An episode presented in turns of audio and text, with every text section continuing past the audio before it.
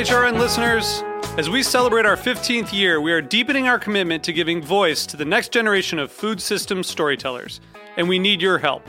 Our internship and fellowship programs help activate new possibilities for underrepresented and underestimated young people through experiential journalism, audio engineering, and production training. Through these unique programs, HRN helps food equity stewards build essential workforce readiness skills that expand their potential and foster economic mobility. Please consider supporting these critical programs. And with a minimum donation, you can be entered to win a dinner for two at an amazing restaurant in one of eight cities and tickets to a concert at a great venue in one of those cities. We have incredible partners across the country who have donated, as they also share our passion for helping to educate the next generation of food systems storytellers. Check out heritageradionetwork.org slash 15 to donate and enter to win today. That's heritageradionetwork.org slash 15 to donate and enter to win today. And make sure you donate before March 31st. Thank you.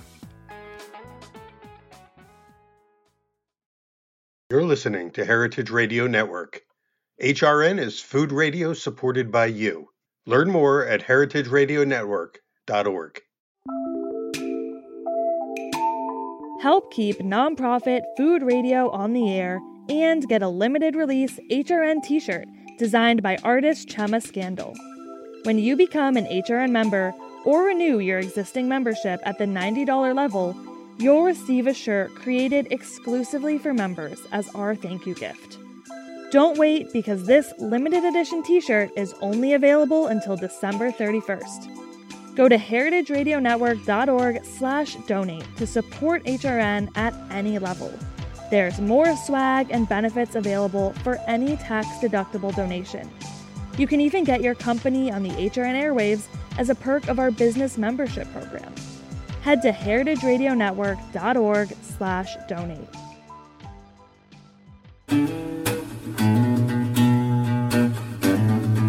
Welcome, everyone, to a very special episode of Pizza Quest. This episode was recorded on location in Atlantic City during this year's Northeast Pizza and Pasta and Bakery Expo. Over the course of two days, I got the chance to interview a number of luminaries in the pizza and baking world, deliver educational presentations, and talk to the judges at both the pizza and the bagel competitions.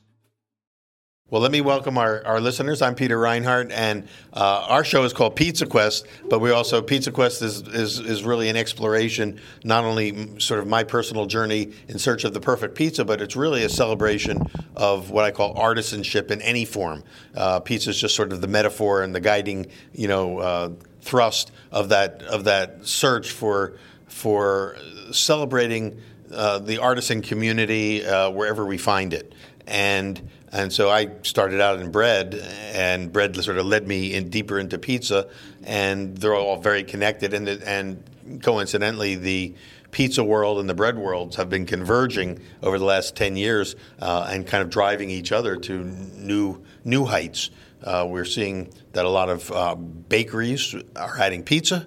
A lot of pizzerias are adding bread. You're, you're talking about making your own bread. Uh, some of the folks here are, that are in the room with us now, um, you know, are all having different um, aspects of being in the either the early stages or the middle or mature stages of operating, you know, businesses. So uh, today's presentation. Um, I forget what they called it on the uh, in the in the program, but I call it bread as metaphor uh, and and bread as a symbol of the journey of transformation, and not just this transformation of bread itself in the I call it the journey from wheat to eat, a 12 stage sort of journey there, the, from from how wheat becomes bread uh, through a series of transformations, but then how that sort of parallels our own human journey. So yesterday, in yesterday's presentation, we talked about bread specifically, the literal dimension of bread and things, trends that we see coming, where the future is is headed with bread. You know, after six thousand years or more of bread making, it just never ends, and it keeps getting better and better and better, and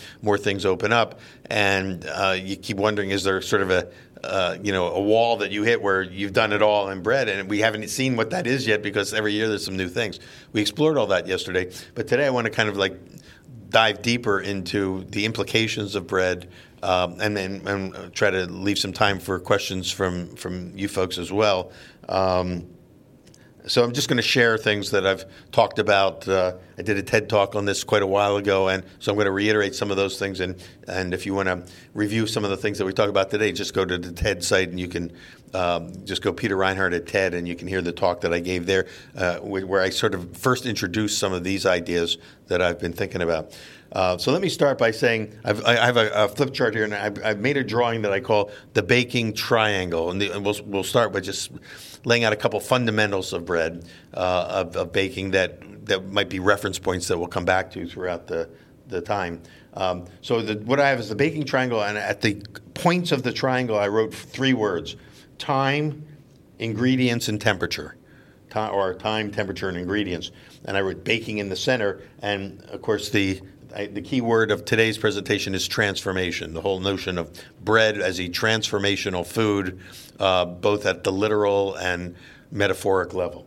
Uh, and so, in teaching my students uh, about baking, which I, I, do at Johnson & Wales University, we have classes on baking bread, and sometimes we do pizza classes, but it's really all about bread. Um, the first thing I tell them is is that their mission as a baker and, and they may not become bakers in their life, but while they're in my class, the, the two to three weeks that I have them in my class, you know, their mission will be to be a baker, and that mission is to evoke the full potential of flavor trapped in the grain, and the grain being flour. Um, and that's the cha- that's the whole game right there. Is, the whoever gets the most flavor wins the, the the baking competition out there in the real industry, and uh, while anybody can learn how to bake bread, and the, the, the artisan bakers, the ones who are kind of forging ahead and having successful businesses, do so because they've learned the craft of baking in such a way that their breads uh, are attractive to their customers, and, and they and the battle that they're winning is is the flavor battle. Well, I say that the, the most important rule in all of this is the flavor rule, and the flavor rule is flavor rules and the customers, you know, they you can get them hooked on the wellness factors of bread. Yesterday we talked about some of the wellness trends that are happening. You can get them, you know, on on your shop and on the beauty beauty of your breads. But in the end, uh, to get return customers, they have to love the flavor, and uh, and there's lots of good breads out there right now. And competition is stiffer than ever, both large scale competitions, small artisan, local competitions. This is one of the trends we, we, didn't even get to talk about the trend of cottage baking, but um, Alan here is you know getting looking and exploring uh, doing a, a, small cottage bakery, and that's trend nationally. Small little family operations eh, out of your garage or whatever, and it's a, a um, and you could say it's it's an end in itself, or it could be a gateway to another trend. Just like uh, you know, Will's uh, food cart, food food uh, food trailer. Food trailer um, you know, is could also lead to a brick and mortar operation. And so these are all both um, results, but also perhaps steps towards even a larger result or the next stage. And um, and in all of these, we're dealing with competition, but with bread making, ultimately to evoke the full potential of flavor trapped in the grain, to fulfill that mission, you have to understand the craft of baking itself.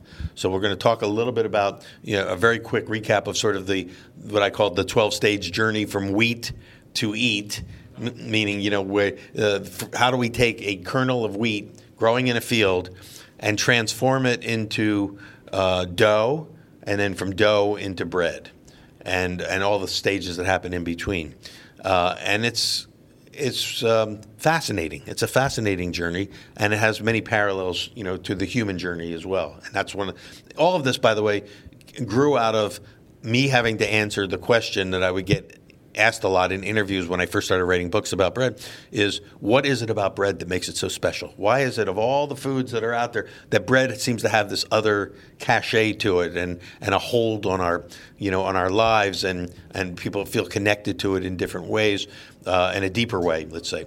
And uh, even though it's not the most complex of all kind of foods and cooking, um, it's simple in, in, in many ways, and yet in its simplicity, there's a complexity that has depth. And so I started to explore that question of what is it about bread that makes it so special? And that's trying to answer that. I've come up with my own little explanation, my theories, uh, and throw them out there. And, and I think they resonate with people because we do have this connection, and we all want to know, you know, why we're connected to that and what it can mean for us. Um, so I'll start with another sort of fundamental little uh, reference point. Uh, there's uh, back about a thousand years ago, there uh, was a period of uh, uh, they call the scholastic period of what's the, what's the word of theology and philosophy called the scholastic period, where philosophers were grappling with the big questions of life, and um, one of the premises that the writer and poet Dante articulated, it wasn't his invention, but he articulated that all things could be understood on four levels the literal level, the poetic, metaphorical level, the philosophical level, and ultimately at, at its depth, what he called the mystical level. And um, and each one of these is like you know more and more abstract as you go deeper into it. And so he also said but in order to access the levels of understanding at the three deeper levels you had to first understand the literal level. And the, the doorway the gateway into the deeper levels was through the literal and that resonated with me because I'm here. I was making bread, but also writing about bread as as a metaphor of life and this and that. And it and it's true until I until I really understood how bread works and and what makes it at the literal level so unique. Everything about those deeper levels was just theoretical and even abstract. Even to, to me, it's not it's not something that I could you know I, I could think about, but it wasn't something that um, that that was really real. And I think there's a lot of people who can get very philosophical about the things in their life, and they have lots of theories and lots of ideas.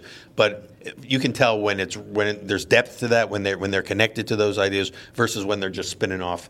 You know, they're just just you know playing playing with those ideas, and most of the depth comes from life, from living life, and and and. Uh, making the connections and connecting to those things at deeper levels. But first, for me, since bread had opened up sort of a career path for me, uh, I wanted to understand it in its depth. And the best way for me to understand it was to go back to how we would teach bread making to my students. One of which was, you know, the first thing I would uh, explain to them was that there's these 12 stages that bread goes through on this journey from from wheat turning into bread. And it wasn't something I invented. These were the 12 stages in the textbook.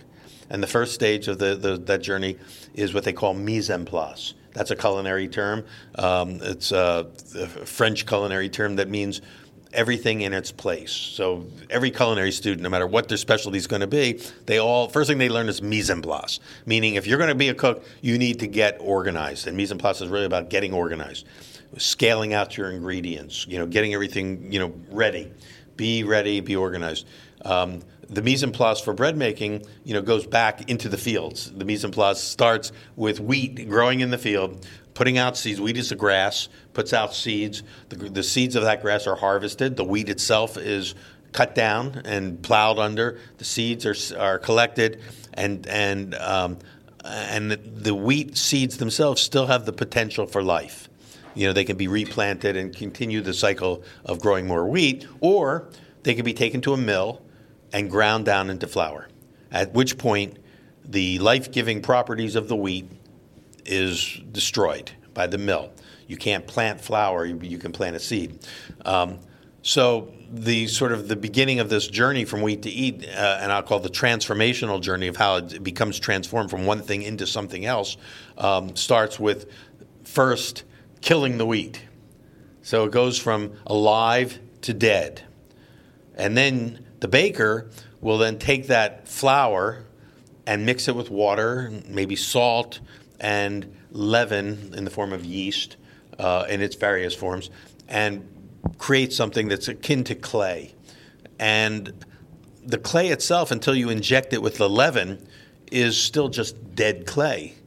But once it's in, enlivened, and leaven means to enliven, um, with with this um, living organism, which is yeast, uh, and could also include bacteria, the clay comes to life and it begins changing uh, over the time it takes to go from the dough phase to the bread phase. And so the transformational journey starts from alive to dead, then dead brought back to life by the baker. So at this point, the baker now is standing in the, uh, just to get a little metaphor, the baker is sort of standing in the role of God of his dough or her, her dough. It's, uh, it, you've created a life form, not necessarily an intelligent life form. It's not Adam and Eve, but it's it's metaphorically like this. And you've created a living thing that we call dough. We don't call it bread yet. And dough itself is still not digestible or edible. It's, uh, it's, it's, it's, it's, it's in an early stage of becoming what it's going to ultimately become. And uh, and then, as the baker, we watch over this dough. We create the environment in which this dough can mature and help to fulfill the baker's mission of evoking the full flavor trapped in that flour. Because if you tasted the flour by itself, it's it's starchy. It just doesn't have any flavor. There's no nuance of subtle flavor in flour. So how again? The question is how do we get this tasteless flour to become deliciously depth-filled bread? And this is all happening, you know, under our watch. We're not in there, you know, doing things throughout. We're letting now nature take its course. And so the first phase is gathering and you know uh, organizing. Second phase is mixing. So, so of the 12, mixing is second, in which we have to activate the leaven. We need to develop gluten. If it's a bread that's going to be trapping gas, you need some gluten in there. Uh, and we need to evenly distribute the ingredients. That's the purpose or the objective of mixing is to accomplish those three things. And this again very literal now, so I'm going to just stay very literal for as much as I can without slipping into the the, the more fun, you know, poetic side. Um, but the the so we've, we've mixed the dough, uh, following the the uh, the rules of mixing, so to speak. You know how, how long to mix on slow, how long to mix on a higher speed, uh, how long the, can the flour tolerate being mixed and and uh, moved around to develop the maximum strength of that dough without over mixing, et cetera, et cetera. Then it goes into a third stage that we call fermentation, and here's the place where this this transformation of alive to dead takes place, um, where um, uh, this this lifeless lump of clay. Um, becomes alive and starts to develop character and personality because now the the dough itself has, has been infused with a life form and it's beginning to feed on the natural sugars that are in the dough. And even if you don't add sugar, there's plenty of sugar in in wheat, and there's glucose, and there's maltose, and dextrose, and all these different aspects of sugar, most of which are tied up in chains uh, of long, complex chains that turn into starch. So starch is basically just sugar that's more complex. So it's so complexly woven that we can't taste the sweetness. So if you taste a piece of dough at the beginning, it's not that sweet. If you haven't added any sugar to it, it's not that sweet. But as the dough matures, some of the sugar that's in this, those starch molecules breaks free through enzyme activity, enzymes that also exist within the, the wheat itself. Uh, or can be added by you know by adding injecting the dough with malted barley flours and things like that that are full of enzymes. But those enzymes start to break the starch apart and release sugars. And as the sugars get released, the especially glucose, which is the primary food for yeast, um, the yeast feeds on it, uh, eats the sugars, digests it, and basically burps and sweats. And the burps are carbon dioxide. The sweat is alcohol. It's a grain alcohol because it's coming from grain. If it was if it was grapes, it would be it would be you know fruit alcohol, grape alcohol. If it was corn, it would be corn alcohol. But all these are just variations of fermentation. So we call this fermentation, and, the byproduct of fermentation is carbon dioxide and, and alcohol. And then we go into stage four, so the dough is rising for whatever the proper amount of time. Typically, it can be uh, a, a, couple of hours, it can be an overnight, it can be also, and all of these things are controlled by t- the time of it is determined by the temperature.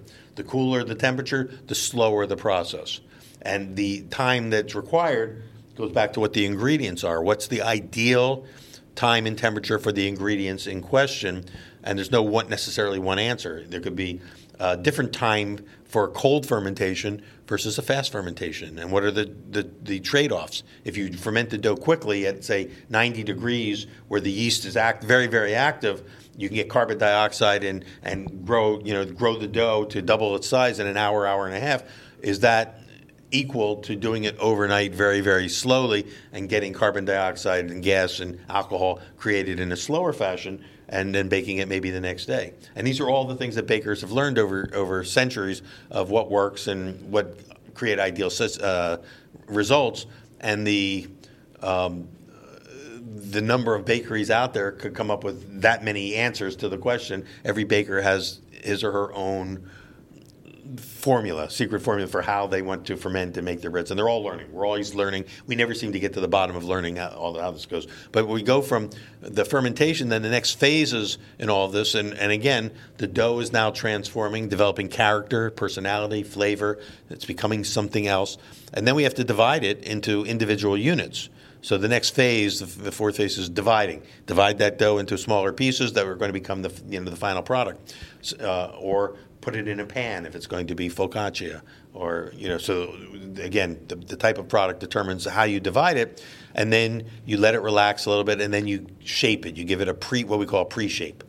And it just that may not be the final shape but it's just to form it into a dough ball or into a little torpedo. And then we let it rest so it's at a very distinct stage. Some of these stages are just a matter of minutes. Some of these stages go longer, but one of those resting stages is a, is a specific stage so the dough can relax because the gluten that you've developed in the mixing is tight. And so then we take the, uh, the relaxed dough and give it a final shape. And that final shape could be a baguette, it could be a loaf, it could be uh, ciabatta, it could be whatever it is that we're making. All these different shapes, again, are the individual um, uh, loaves that will become the bread later and but we don't necessarily bake it right away. Most of the time, we have to give give it another fermentation cycle that we call proofing. Well, before you can put it proof it, you you have to pan it. You have to put it either in a pan or on top of a pan or in a in a in a uh, uh, a linen cloth that we call couches. Anything, any place where the dough can rest. In other words, in a bed of some sort, which is what couche means. It's like a bed where the dough can do its final rise, its final fermentation. So we've kind of worked our way up very, you know, quickly through these stages. So panning is a distinct phase. Uh, final rising or proofing the dough, which you you know is you could also just as easily say fermentation, but but bakers like to use proofing to specifically refer to the final fermentation stage. And now we're uh, uh, in this proofing stages. We're up to stage nine, and then stage ten is where another cycle of transformation, maybe the, the, the, most important part of the transformational processes, is we are going to take it to the oven and bake it. And the definition of baking is, and I haven't mentioned this already, but it's in the center of our triangle, is the application of heat to a product in an enclosed environment. This is textbook now, in an enclosed environment for the purpose of driving off moisture. So that's what's happening when we take it to bake it. That the, the, the definition of baking has nothing to do with transformation or anything else. Uh, implicitly, it's it, it's a result. Transformation is a result of baking, but baking itself is all about applying heat to drive off moisture. And the reason why we have to drive off moisture is that the transformations, the literal transformations in that dough, can't happen until the dough reaches certain temperature thresholds. So, and those three t- temperature thresholds are that number one proteins, uh, in order to change from little coils of gluten and other proteins that um, uh, and to, to create a matrix and a structure and a skeleton for the final bread, they have to uncurl or denature. And, and that happens at about 165 degrees. So when we take this, this loaf of bread to the oven in the baking cycle, the, the first transformation that usually occurs is, is that the proteins denature or um, are uh, the term we use is coagulate. The uh, surface of the bread is good. The one place that's going to get as hot as the oven can get. Um, so if we we know that sugars caramelize and begin to brown at about 325 degrees. So if you want to get a nice golden brown crust, you need to have an oven that can get the surface there and that could take you know three quarters of the bake or, or, most of the bake before you start to see caramelization take place. And the, the depth of caramelization depends on how dark you want your bread. There's other kinds of caramelization that occur that uh, are caramelizations of proteins, where and again they will brown up. You, uh, uh, it's called the Maillard or Maillard re- reaction, where proteins will brown also. And a good example of that would be is if you sear a piece of meat and it turns brown on the surface. That's also caramelization, but it's not sugar caramelization, it's protein caramelization. So all these things, there's all this drama now going on. The the gas that's been trapped in the dough that has ra- raised or risen the dough is now being baked off. The alcohol that was produced through fermentation is being evaporated off through the heat. the moisture that's in that dough is evaporating through heat. So a 16 ounce piece of dough may not come out of the oven until it was down to like 12 or 13 ounces because a lot of that moisture's gone away. Because, and, but as the moisture is evaporating, it becomes possible for the internal part of the dough to get even hotter. And, and by getting hotter, I mean it needs to rise to a temperature somewhere between 180 and 200 degrees because the third transformation, if, if coagulation is one, caramelization is another transformation or change in the product. The third one is that the starches, of which bread is predominantly starch, um, will happen at somewhere from 180 degrees on, and we call that gelatinization. Starches gel. And what gelatinization means, and again, we're staying very literal in all this, is that uh, the gelling is is that starches will, as they heat up, will absorb moisture around them and swell until they can't hold anymore, and then they burst, and they kind of explode, and they spill their guts out in the surrounding area and suck up even more moisture. And the result that we see, the vis- visible result, is that the product thickens. If you make gravy, with you know flour or cornstarch or any kind of starch, and you heat it up as it gets closer to the boiling point, what happens to that gravy? Goes from kind of like a broth and, and soupy quality to a thick gravy-like quality. That's gelatinization. So all these three things are happening: um, uh, coagulation, caramelization, gelatinization, as the application of heat in the oven changes this dough into something else. It went into the oven as a piece of bread dough, but it comes out of the oven as actual bread. So what goes in is different than what comes out.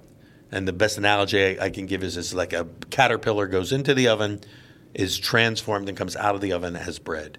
But in order for it to become bread, once that dough gets hotter than 138 degrees Fahrenheit, the leaven, which is what enabled the dough to grow, to rise, and create carbon dioxide and alcohol, all those things, the leaven can't survive. That that dies off even earlier than all these other transformations. So the the dough actually dies. The leavening factor, the living part of the dough, actually dies before all these changes take place. So in order for the dough to become bread, it has to die. The leaven itself, has, which has now completed its own mission. The mission of the leaven is to raise the dough so that it can become bread. But in order for that mission to be completed, it has to give up its own life. And again, you, that's where, as, you, as you, you, describe it this way, you start to see all these great parallels, you know, to to philosophy and religion and you know and culture. All these these things uh, start to make sense metaphorically. So, caterpillar goes in, a butterfly comes out. It goes in alive, comes out dead. It goes in as dough, comes out as bread, and that's the the transformations that we're talking about. It changes from one thing into something else. That's what a transformation is radical change from one thing to something else. Now, we're only at stage 10, and I said 12. So, stage 11 in the process is when the dough comes out or when the bread comes out of the oven. It's very hot still. So whatever the, the internal temperature is somewhere between 180 and 200, maybe even as high as 205 degrees, depending on the kind of bread you're making. You've driven off a lot of moisture. You've got beautiful golden caramelization. Uh, the, the proteins have coagulated and formed a, a matrix of uh, like a skeleton structure that we call the crumb of the bread. Uh, the carbon dioxide has been cooked out, the alcohol has been cooked out. Uh, there's little hole pockets that are left, but the dough is still very fragile because first of all, it's still hot, so it's still evaporating off moisture. So even when you pull it out of the oven, it's still technically baking. There's an afterbake sort of, and and more moisture is being driven off. And as the dough, uh, I'm sorry, as the bread cools down, the skeleton structure, the proteins begin to firm up and become like the bones of the bread. And at that point, and it's usually you know the, while the when the dough gets to maybe be warm in the center instead of hot, and the evaporation is slowed down, then you could probably cut it. If you try to cut the bread or eat the bread right out of the oven, it's still baking. It still uh, feels underbaked. It feel, may feel doughy. Um, it's uh, it's too warm to really taste the subtle flavors that have emerged. But once the bread gets down to potty temperature, uh, we can we can taste it, and there are flavors there that weren't weren't there before. Where did these flavors come from? They came from the fermentation of those grains. And the fermentation can be both from the yeast, but also there's bacteria. And bacteria has its own fermentation, and the byproduct of bacterial fermentation is acid, lactic or acetic acids. um, that also have flavor, and we tend to like a certain amount of acidity, you know, in our in our products. That's why you, if you squeeze lemon or put vinegar on something, it makes it taste better usually if you have the right amount. So we've got all these these these subtle things that we can't taste till the bread gets down to cool enough for us to be able to access them. But there's flavors there that were not there before.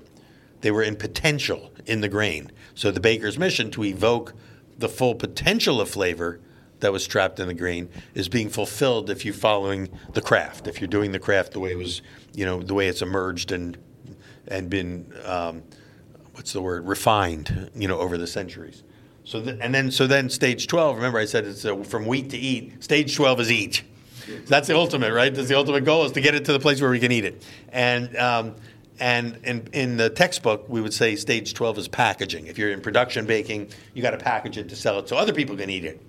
So, but eat is the is the ultimate goal. That's the destination. So, so this is the journey that we've been describing. So that's again the literal um, description of the journey, and and there's many other ways to describe it. Other people have their own terms that they may plug into that journey. I've seen different textbooks to describe it as a 10 stage journey, or, or even in the 12 stage journey, they use different words to describe different phases.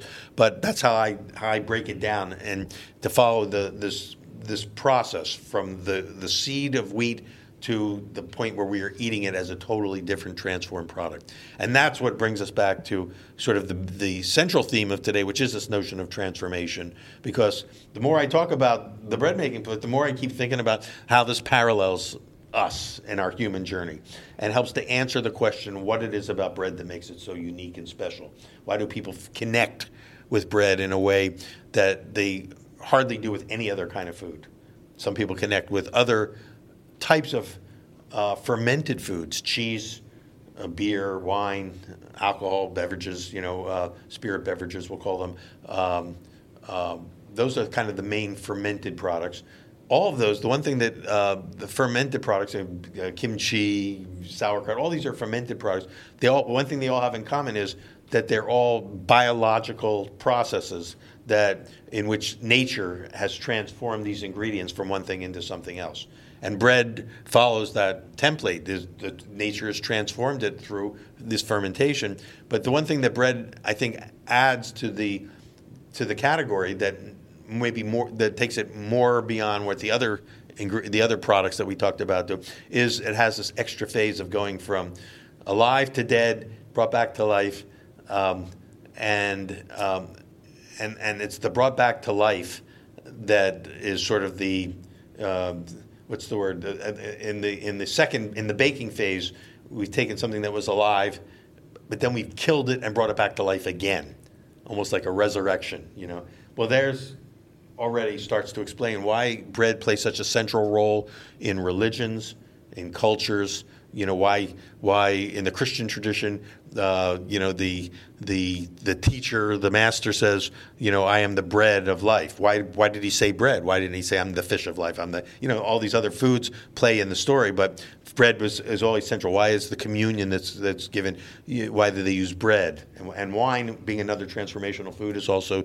used in parallel ways. But bread is central to it all. Every every festival in in the Judeo-Christian tradition um, has a bread associated with it. In the Catholic tradition, there's a festival every day of the year. There's at least 365 and maybe more festivals around the world, and everyone every time a, community celebrates the the saint of their the patron saint of their village or whatever, there's always some kind of a bread associated with it. Um, uh, the uh, Eastern religions, uh, whether it's the Hindu, uh, Buddhism is not technically a religion, but they all have you know, various breads associated with them. The Islamic traditions, their breads associated with all these traditions.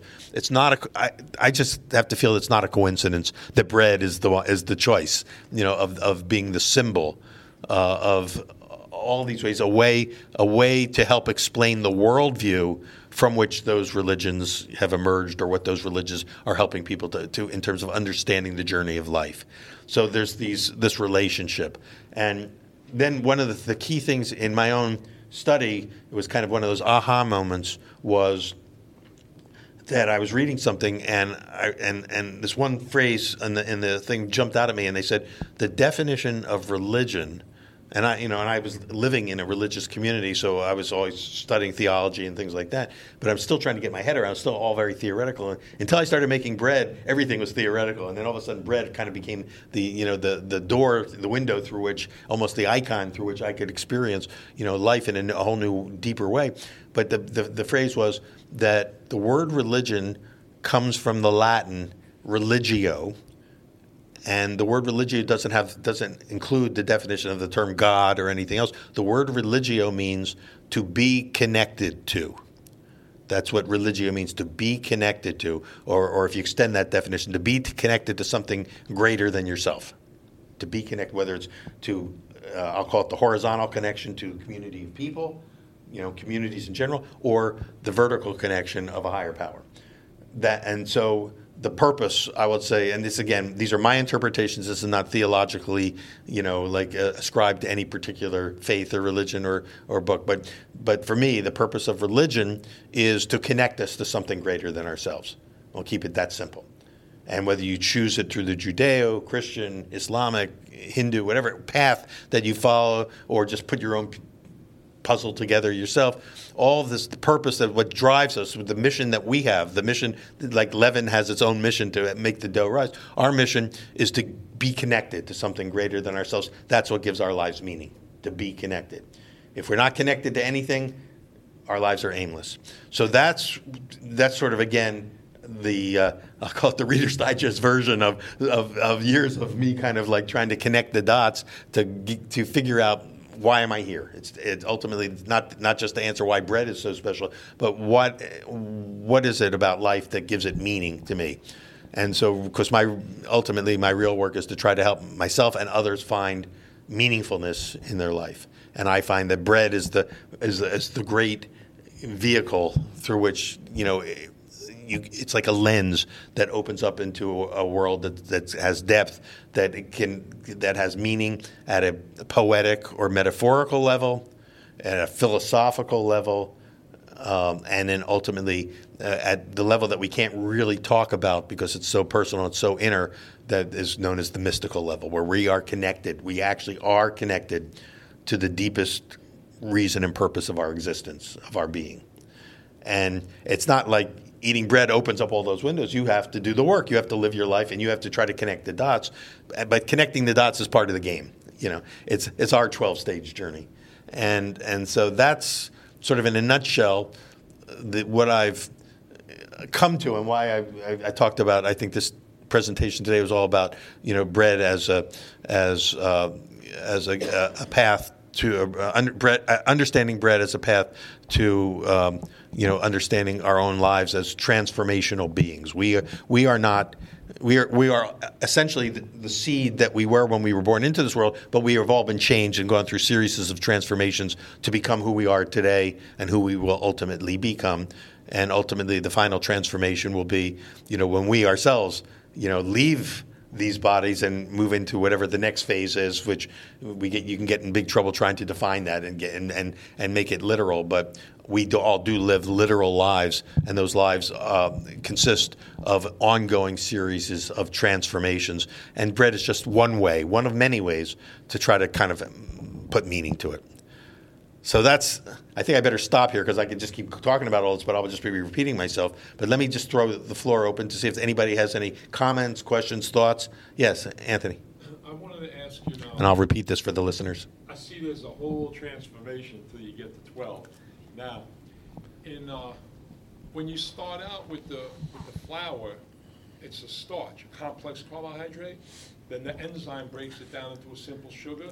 Then the yeast gives you carbon dioxide. It breaks some of it down, Some of it. yeah. Then you get the yeast with the carbon dioxide Yeah. byproduct and the sugar by, I mean, the. uh, Alcohol, alcohol, yeah, byproducts, yeah. Okay, so that's, where's the enzyme come from? Okay, so the question is, where do enzymes that are causing some of these uh, breakdowns of the su- of the starch into sugars come? Actually, the wheat itself contains its own enzymes, uh, and uh, so all seeds have built into their structure uh, enzymes, but but not necessarily uh, always a lot of enzymes or enough to make it happen in a timely manner. Uh, so if you want to get like a richer, browner loaf of bread than what you're getting through just natural, you can add an, an additional sort of spike of more enzymes. And the way that millers do it, the baker, if you buy a bag of, uh, of bread flour, white flour, which is you know just basically the, the wheat that's been sifted of the bran and the germ, because most of the enzymes are actually more in the bran and the germ area of the of the wheat berry. Um, but they will add malted barley flour, and malted means to be sprouted. When you malt something, you uh, you germinate the seed. And when you germinate the seed, and, and eventually, if you germinate it and keep it moist for a couple of days, it will grow a sprout. Well, as the as the seed sprouts, it gets sweeter and sweeter because the enzymes in there have been activated. They don't get activated just when you grind the, the flour, in, grind it into flour at the beginning because they're dormant. They're not living. Enzymes are not living organisms. They're kind of like a, a, a type of a protein that can activate. And the function of an enzyme is to break apart other molecules. They act like little keys that go into more complex chains of either starch or protein. There are enzymes that will attack proteins, some that will attack starches, and they break them apart for the purpose of uh, making them digestible into smaller units because we we don't digest starch very well, but we can digest sugars. Really, we can turn sugars into energy. And, and if we don't, if it's not already turned into sugar before we eat it, our bodies will eventually turn it into sugar in our in our own systems because we have enzymes that we add to it. So so enzymes are a critical part of this. And it wasn't until I started thinking about enzymes that I realized it's almost like the key to understanding bread. One of the keys is to understand enzymes. Uh, back around 25, 30 years ago, when I had this sort of aha moment with the enzyme, I tell people that this is the key. This is my breakthrough. I think the future of bread is all about enzymes. But it's not only all about enzymes, but it's one of those things that we never think about. We always think of yeast and fermentation and gas and carbon dioxide. But enzymes are critical to that because they facilitate the process. But if you break down a starch molecule too much, and let's say there's so much enzyme activity that the, that the starch com- did I lose this? It completely breaks down. Um, uh, and and it becomes all sugar or so much sugar that it can no longer gelatinize and hold the structure together when you bake the loaf, then you get the result is something that's very gummy. Uh, and um, it's a common problem in certain kinds of breads. Rye bread for instance, which is very uh, low in gluten compared to wheat, but it has a type of um, a type of starch uh, uh, that is an actual gum called pentosan. It's a sugar. It's a sugar product that's called pentosan. That well, pentosan can take over a rye bread if if uh, if the enzymes that are in the rye flour break it down too much because there's a, there's lots of enzymes, but you know the, it's a different structure than wheat. So what they found is bakers have whether they discovered it accidentally because there was no science back then to explain it, but now science can explain it. That what uh, one thing that can control enzyme activity and slow it down is acid. And that's why rye breads are very often, most often, made with some kind of sourdough starter even if it's not exclusive. When you buy a regular, normal, you know, deli rye at the soft deli rye, you know, it's probably got sourdough starter in it or some acid, you know, depending on how the bakery has made the bread. But it also may have regular commercial yeast, which is faster. But but traditional rye breads were almost made exclusively with sourdough starter because sourdough has more bacterial activity than regular bread does, and um, that as, uh, acidic activity, the byproduct of the bacterial fermentation is acid whether it's lactic acid or acetic acid. They both have different flavor profiles, and uh, that acid controls the uh, enzyme activity. So, the, so it, when you're learning fundamental baking, they say use a sourdough starter in your rye bread because it will prevent it be, from becoming gummy. It will, it um, uh, inhibit the pentosan gums from taking over and making your, your rye bread taste gummy. So that's like one of the first tricks that bakers learn is that use acid type ingredients like starters when making rye bread, um, and and that's the reason. There's always a reason behind these things. There's a function, a functionality of ingredients that in culinary schools we have to teach our students first and foremost how to use the toolkit. Uh, uh, and the, the toolkit of a chef is the ingredients that they're working with. So, but you can't if you don't know how the tools work If you don't know how to use a screwdriver, then it's just a it's just a piece of metal, you know, with a with a, a flat point. But if you know how to use those tools, you can have the ability to create original recipes or follow other recipes and make great tasting food. Remember, ultimately, the mission, whether you're a chef or a, a, baker, is to deliver maximum flavor. That's the goal. All this other stuff that we've been talking about, how you get there, the function, the, the transformations that take place through baking or sauteing or frying, all these things that happen in cooking, those are just means to an end. The end for a chef is to deliver the best tasting food to the customer so that they'll come back and buy more of their food. You know, same thing with the baker. Um, and and so and and and so when people ask me, well, what's the rule that governs, like, can I do this or that or whatever? I said, well, what's the result? Are you getting something that tastes really good? Because there's only one rule that really matters to a chef or a cook, and that is the flavor rule.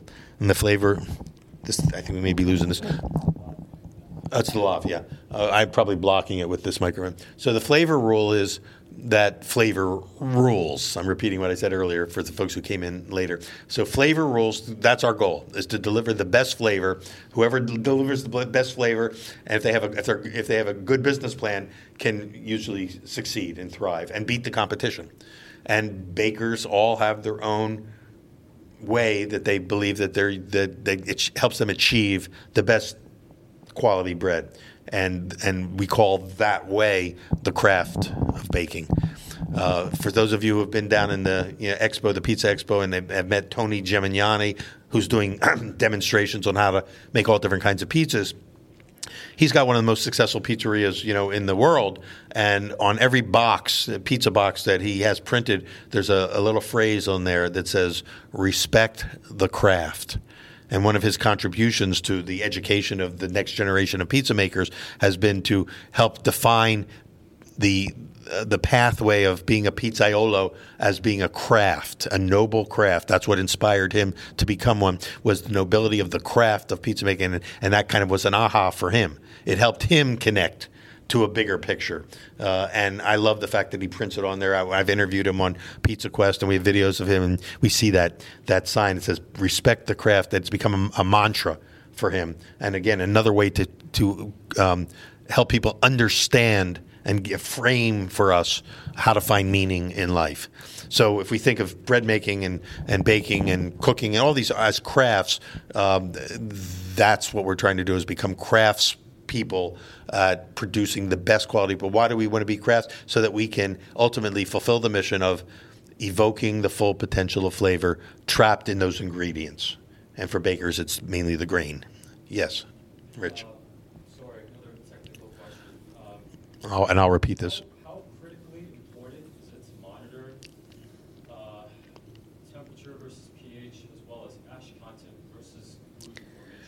Well, yeah. So you're, so he's asking how important is it to monitor the various things like gluten formation, ash content in your flour, uh, and the pH of the dough. Well, these are all uh, again tools of the trade that you're that you're defining. And and when in terms of monitoring them it has to do with you know how much we want to fine tune our process.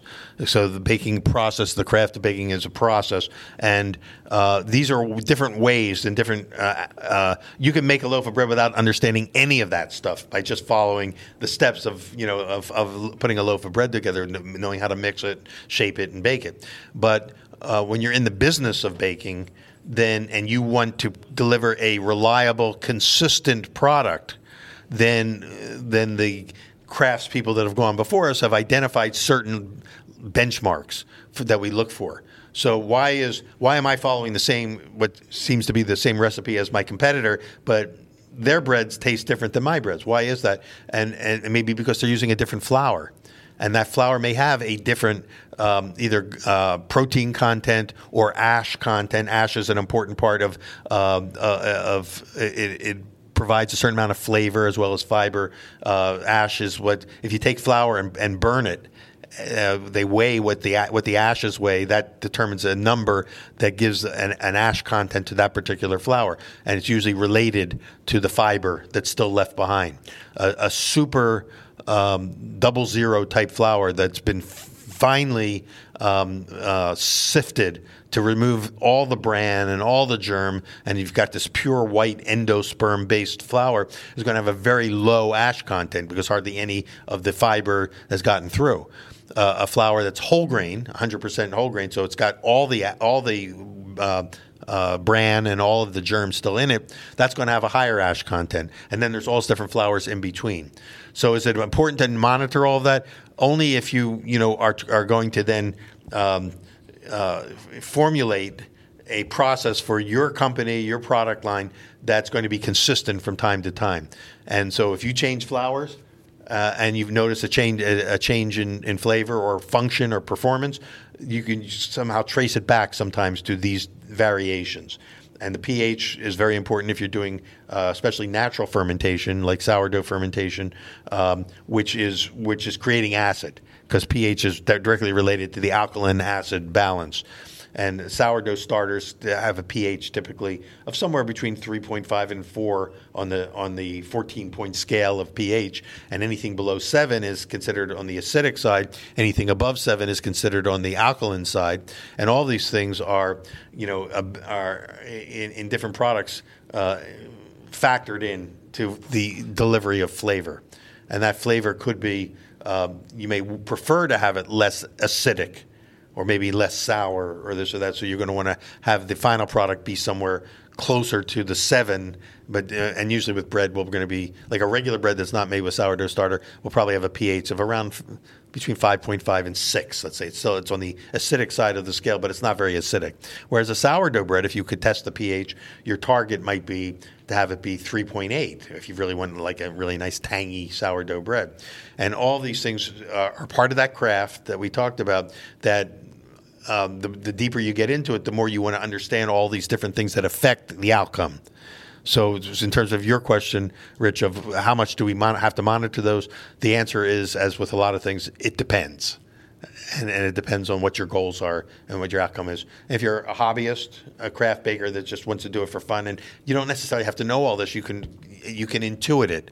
You can get a feeling for it without having to know all the science behind it. But but people who are doing it for a living, uh, they uh, it gives you more power if you have more knowledge. You know, to be able to control. And bakers, uh, if nothing, if we're nothing else, bakers are control freaks because you have to control your environment in order to get consistent results. And that it comes back to our triangle. You know, we can the way we control it is the relationship between time temperature, and ingredients. Any change in any one of those points on the triangle affects the other points.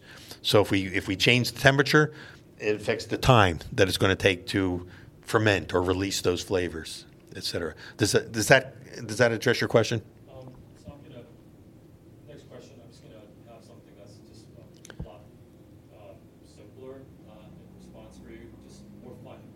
Uh, say it a little louder because I can't hear. Just gonna throw out a question that's a lot more fun, that's more relevant for modern baking. You know, um, what's happening in cookbooks today. Uh, I'm curious to see what takeaways you thought would be would, would, would be the best takeaways to share from modernist pizza and modernist bread. oh, the modernist books. The yes. What would be the best takeaways to share that have been proven or dispelled from those two tomes? Well, there's there's been these two these uh, important books. There's been actually three modernist books: modernist cuisine, modernist uh, bread, and modernist pizza, which is the most recent edition. And these are you know these five volume encyclopedias of the subject. And ultimately, the mission of Nathan Myhrvold and his team is to bring together the science of cooking with the craft uh, and some of it grew out of the work of chefs like uh, um, uh, Ferran Adria and other modernist type chefs who, who they sometimes will call molecular gastronomy type chefs. But it's ultimately, again, he'll say the same thing that the goal is to deliver best flavor, purest flavor. The goal of that those books is to find the purest, best flavors through these various crafts of baking, you know, uh, or, or as, as it's applied to pizza, bread, or cooking in general. Uh, so the takeaway is, I think the most important takeaway of those books and why people are buying them, even though they cost like six hundred dollars when they come out. Why did they sell out? Why were they able to sell so many of them? Is because people are fascinated. We we want to understand the why, not just the how, and because cookbooks give you the how. and you can just follow the recipe. A recipe is a, is a guide, a, a template for a how to get to a finished result, um, but it doesn't always answer the why. Most of the more recent cookbooks of, my, of the last 10, 15 years have been much more connected to the science behind it because now we're never satisfied with only the how. And now we want to know, you know, the why. And the why is actually more a more important driving force in our lives in terms of search for meaning. Um, you know, there's some great uh, talks on the internet, uh, like people like Simon Sinek, who talks about the that we have to, in order to have a fulfilling life, we have to first know our why before we know our how. And I and I agree with that, you know. And so that's why, and and we're seeing, you know, a desire in the culinary cooking with people who've been watching a lot of cooking shows, even if they're not professionals. They're they're they're fascinated by the craft of, of cooking and, and gastronomy, but they want to know why why do I make a certain choice? Uh, why do I bake it 350 and not 375? Why? What's the difference? What's the what, what's the reason why? So I think that those books, the modernist books, uh, really address and they've tapped in to that deep desire that that many people have. Not all people can afford a six hundred dollar book, or or but you can also buy other books that, that address it in similar ways for less money. But they they address the why as much as the how. So that's my biggest takeaway of those books as far as specific things uh, in, as it applies to bread or pizza. Um, I think it just goes back to everything we've been talking about. It's just under, to empower ourselves to do a better, to deliver a better product. It's giving us a much more complex toolbox to work with, and not everybody wants to enmesh themselves in all those you know those aspects but there's enough people that do to buy the books because they're selling. I mean that book when it came out nathan i, I worked with uh, them a little bit on the modernist bread book i got to know nathan and go out to the headquarters in, in seattle where they do it all. And um, and we've interviewed nathan on on pizza quest so he's talked about this himself um, is that um, uh, they the folks there are really fascinated with you know breaking the whole process apart and being able to really uh, empower people. It's all it comes down to empowerment of, of people to uh, to be able to make choices that will deliver the best possible outcome. And that's really he's a scientist. Nathan's a scientist at heart, and so uh, he he wants people to have as much power as they can to create those those outcomes. Um, so uh, I, they will experiment with a hundred different ways of making a baguette to find out which number one, which which ones uh, achieved the best results, and then figure out what did we do differently in these that made that result come about? So uh, it's a pretty cool. If you if you want to get if you're not familiar already, and most people are, but if you would like to get into it more deeply, just uh, go to the Pizza Quest archives and uh, or or the Bread International Symposium of Bread archive, where I also we also had him on as a guest and interviewed him, and just look up Nathan Myhrvold, uh, and and he gets to talk a little bit more about what his goals were in, in trying to deliver these products. So uh, what I was going to say is when he first did the first modernist cuisine book, and uh, and a lot of people said, "Well, who's going to buy this? This is going to cost a lot of money. It's a five volume thing. The photography is unbelievable, and and uh, you're going to sell it for six hundred dollars. Who's going to buy this?" And he said, "I don't know if anyone's going to buy it." He said, "But I had to do this. I had to make this. And if nobody buys it, I'll give them away." Well, he was wrong. They, there were a lot of people who wanted to buy it, and uh, they sold out. And now the Modernist Cuisine, the original uh, series, is now I think in 12 or 14 different languages, and it, and it's being sold all over the world. And it spawned a Modernist bread book, and then a Modernist pizza book, and they're selling. People are buying them. So he's tapped into something. And I think, if I were to put it in my own words, I think what he's tapped into is the desire for people to find the why that leads to the how. Yes.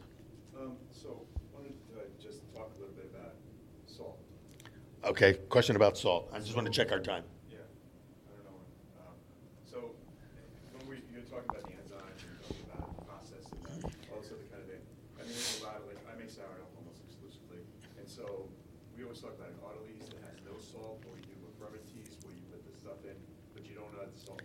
Right. Because it, it, it changes the, the process, or it supposedly changes the process. And I'm just wondering what your thoughts are on that. So, so the question has to do with you know why where does salt fit into these various processes? Like if you make a, a dough and leave the salt out, why do we why would we do that? Or if you're making a pre-ferment like a biga or a, a these different sponges, and you don't put salt.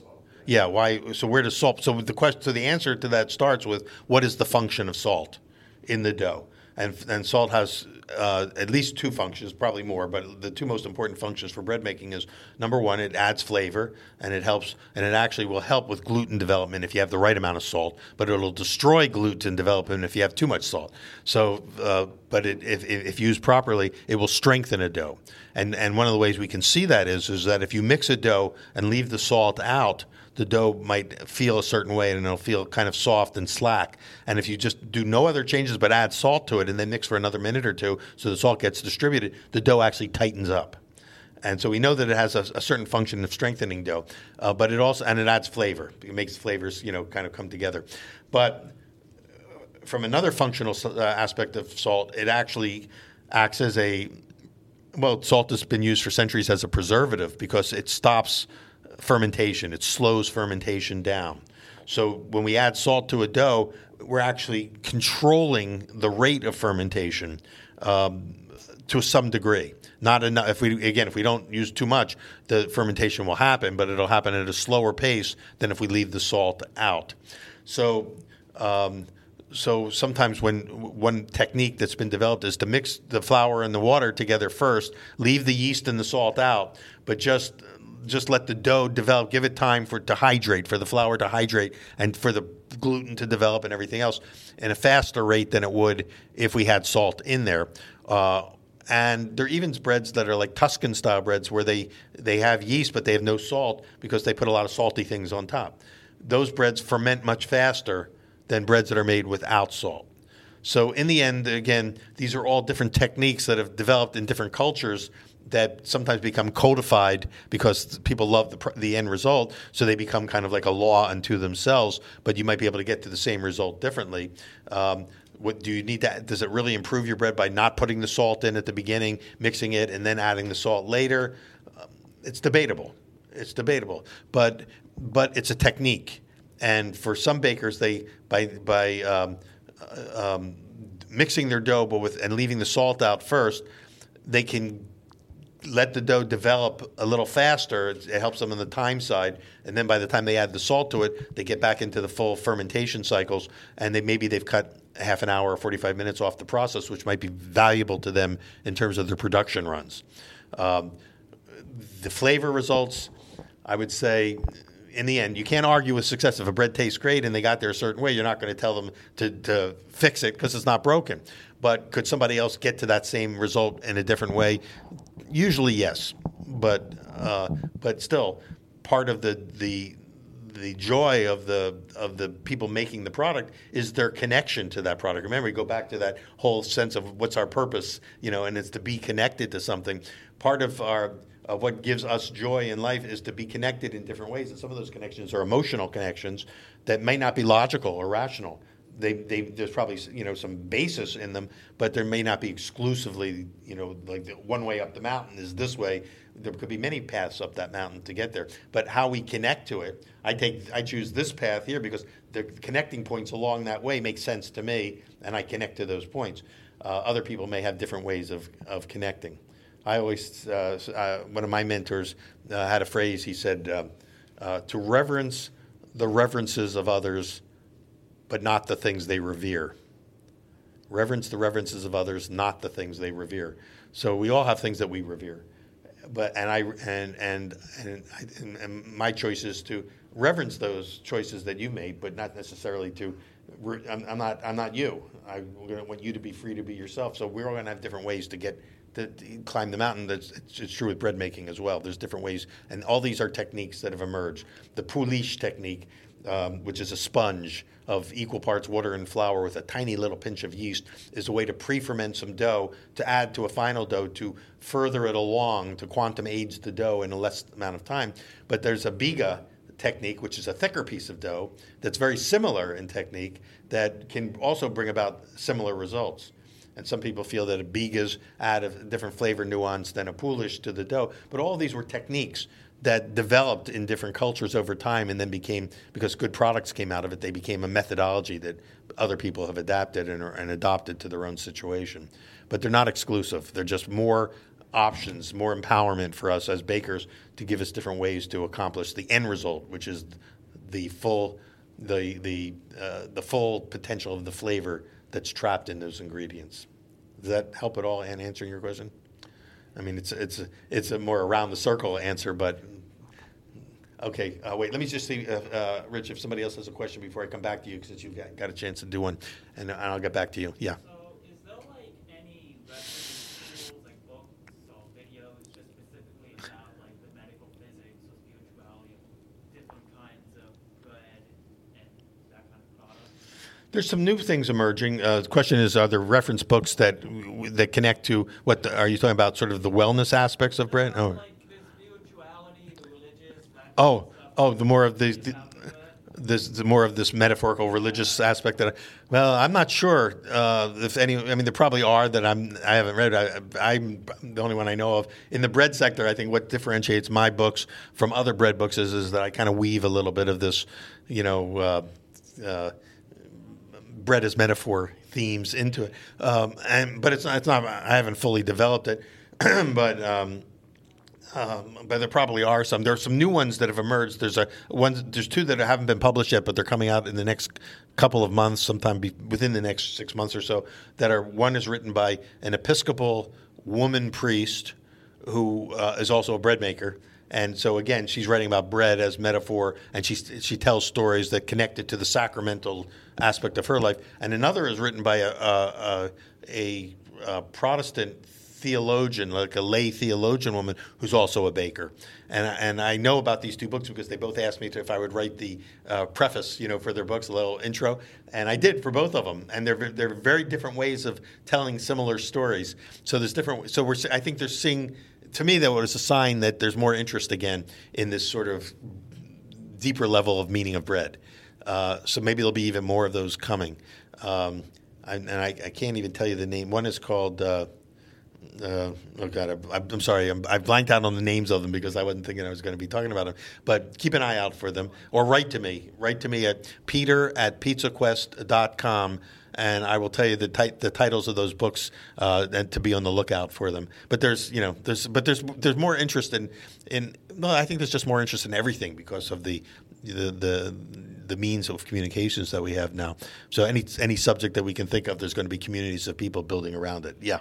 I just note that there's a book, an older book called Six Thousand Years. of Six thousand years of bread is one, yeah, but and that that tells us almost more almost sociological and anecdotal. And I wrote a forward for the new edition of that about 10, 15 years ago, um, and and it's a great book. It's called The Six Thousand Years of Bread by um, um, what was it, what's the author's name? Um, Jacobs, Jacobs, something Jacobs. He was a concentration camp survivor, uh, and uh, and but a brilliant you know scholar. And when he got out, when he survived the war, he completed this this book, and he basically tra- tell, tries to tell the history of the world through through the metaphor and the and the and the literal you know image of bread itself. So we'll talk about the French Revolution and different times of history in which bread played a part or paralleled what was going on in society. So there is that book. That's always a, that's a must-have book for anybody who's interested in um, you know sort of this deeper story about bread.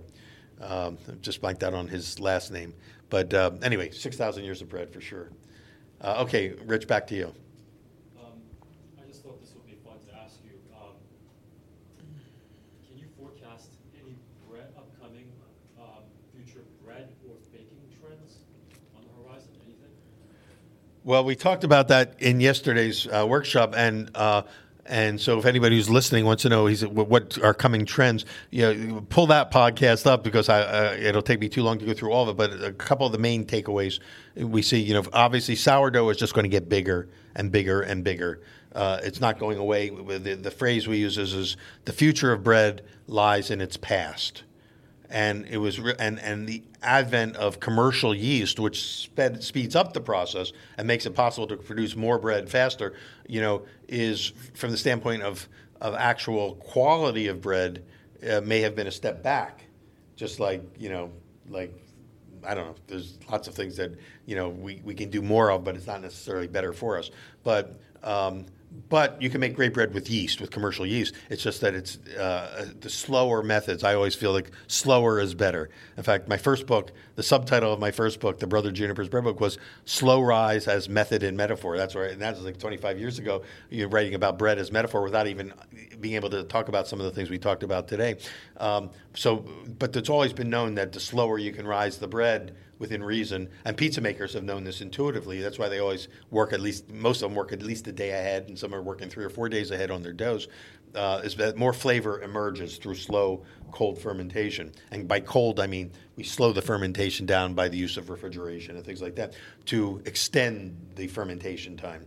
Um, and, and it goes back to our triangle that time and temperature are so related to each other that you can manipulate time by manipulating temperatures. So that's one trend, and then uh, the wellness aspect. You know, there's so much interest now in wellness in general, and bread has been a, um, you know, in in the the bullseye of you know sort of the anti-wellness. I mean, this bread is bad for you. Bread is dead. Bread is uh, gluten is bad. Um, uh, carbs are bad. I mean, it's all different. Bread has been a target for a long time, and it keeps bouncing back. It takes these hits, uh, and people will stop eating bread for a while, and bakers will panic and go, "Are we going to lose our you know customer?" And then they all come back. Um, so, and one of the reasons is, is because we're finding out, you know, more about those complex health issues and wellness issues. But certainly, it's been very helpful in getting people to eat more whole grains, uh, or um, and we know that people who can't eat bread because of gluten issues still want to eat bread, and so gluten-free breads have come, and and uh, breads that are using alternative grains than wheat the bread grains that don't necessarily have gluten in them because only wheat, rye, and barley have gluten. All the others are gluten free.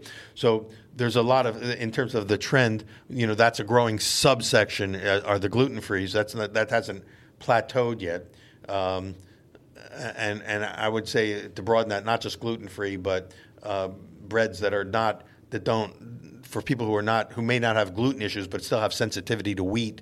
So allergen free and things like that is big. And the uh, the use of um, uh, heritage grains grains that are n- not traditionally used in wheat and bread as we know it but have a great role you know to play in a, in a well balanced diet. So being able to and whether it's spelt and other wheat related grains or grains that are have that are not related to wheat at all um, uh, emmer. I'm, I'm sorry, not emmer. Um, uh, teff.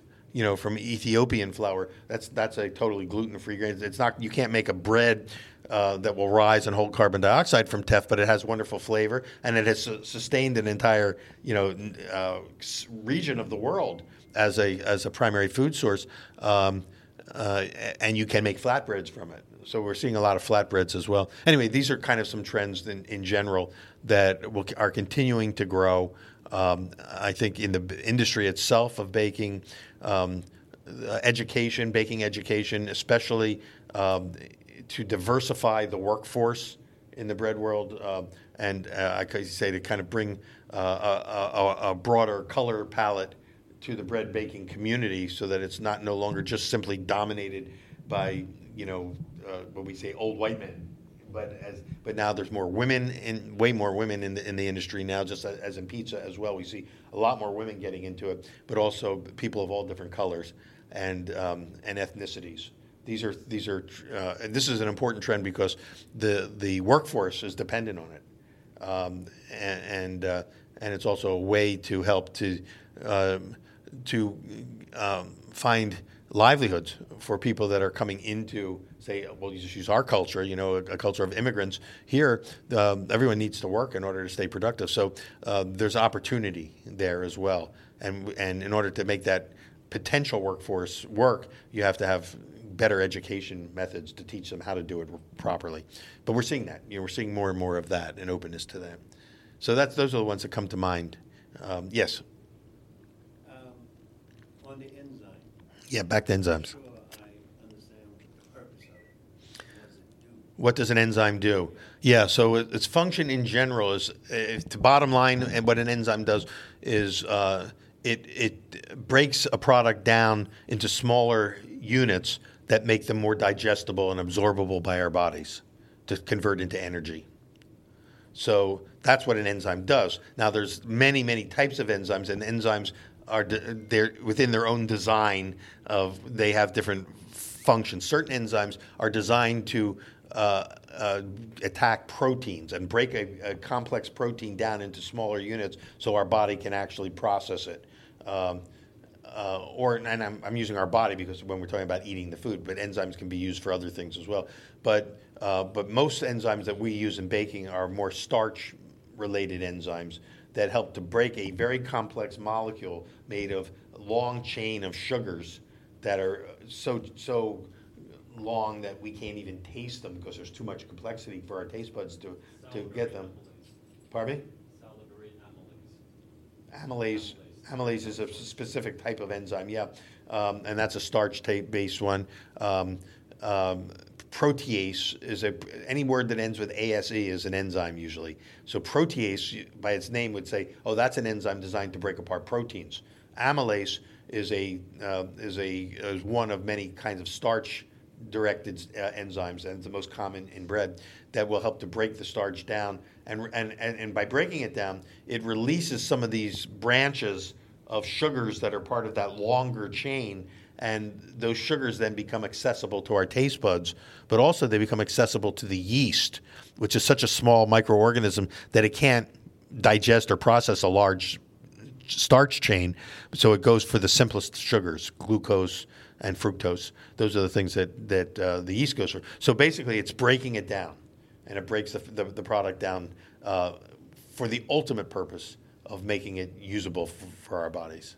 That's that's a the, and I'm, I'm going to just um, we'll sort of wrap it up here because I want to leave a little bit of time. We have to be Liam and I have to head over to um, a book signing down on the main floor in a few minutes. So I want to um, and and I want to leave a little time for anybody if anyone is interested we brought some of these books.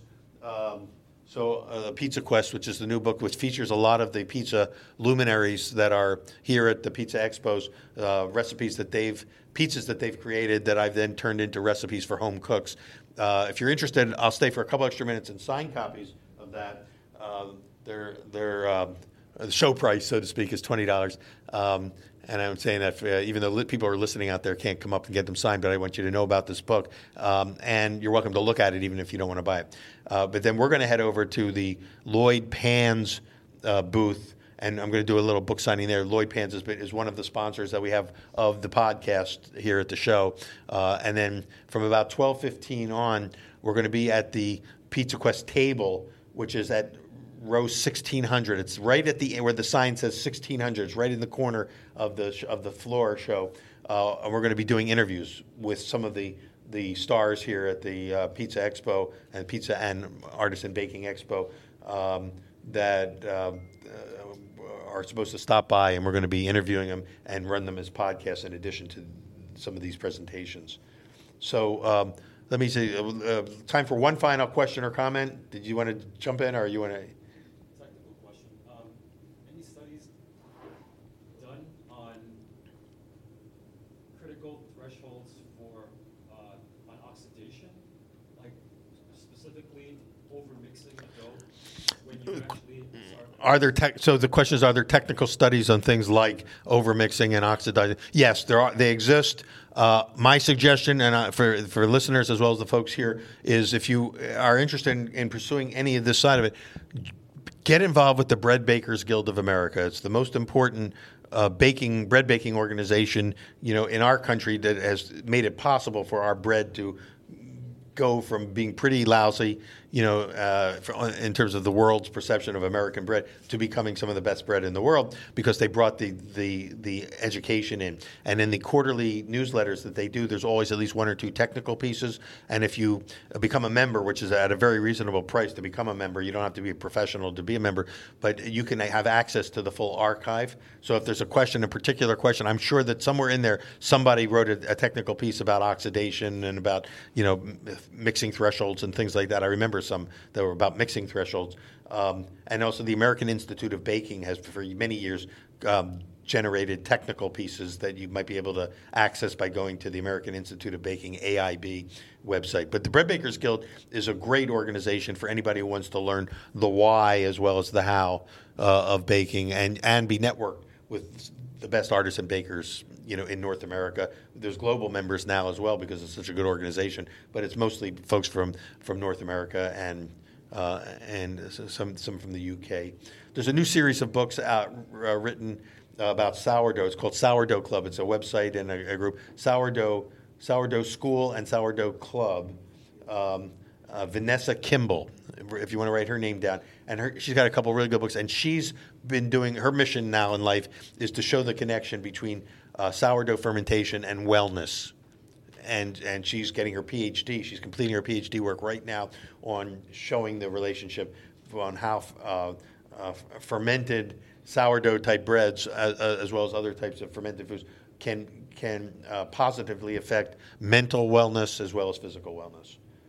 And um, so keep an eye. That's another one to put on your radar. Vanessa Kimbell, sourdough. She has two different websites, I think: the Sourdough Club and Sourdough School. And, her, and one of her books is called Sourdough School. Look, check that out as well if you're interested in that part of it. So, with all that said, you know, uh, and I want to thank you know our sponsors. Uh, uh, for the podcast support. Again, thank you all for coming here. I'll hang around for a few minutes if, if sign books if you want any, or uh, we can you know talk while we're packing things up to head over to the Lloyd Pans booth for um, you know for a book signing. Okay, thank you again. Thanks for coming.